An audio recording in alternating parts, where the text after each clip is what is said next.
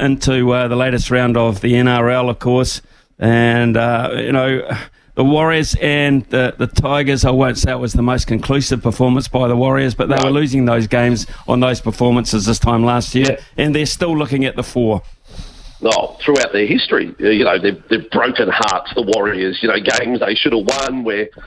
There's a chance of making the finals and then you suddenly lose. You say, oh, well, there's still a mathematical chance. I don't know how many times they've been there, but, they can win without being at their best, and that's a reflection of the progress they've made under Andrew Webster this year. The Tigers, their side's playing worse than the Tigers at the moment. The poor old Tigers bottom of the table, but they've been pretty good the last 2 weeks. But just can't, just have forgotten how to win. I think the line break count was interesting. It was 5 line breaks all in the Tigers-Warriors game. But, no, the Warriors march on.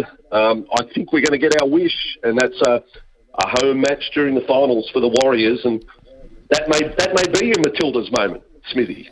The Warriors get a home final, as big a crowd, and that will stop, hopefully, even people that are rusted on rugby union fans will appreciate what the Warriors have achieved and tune in as well.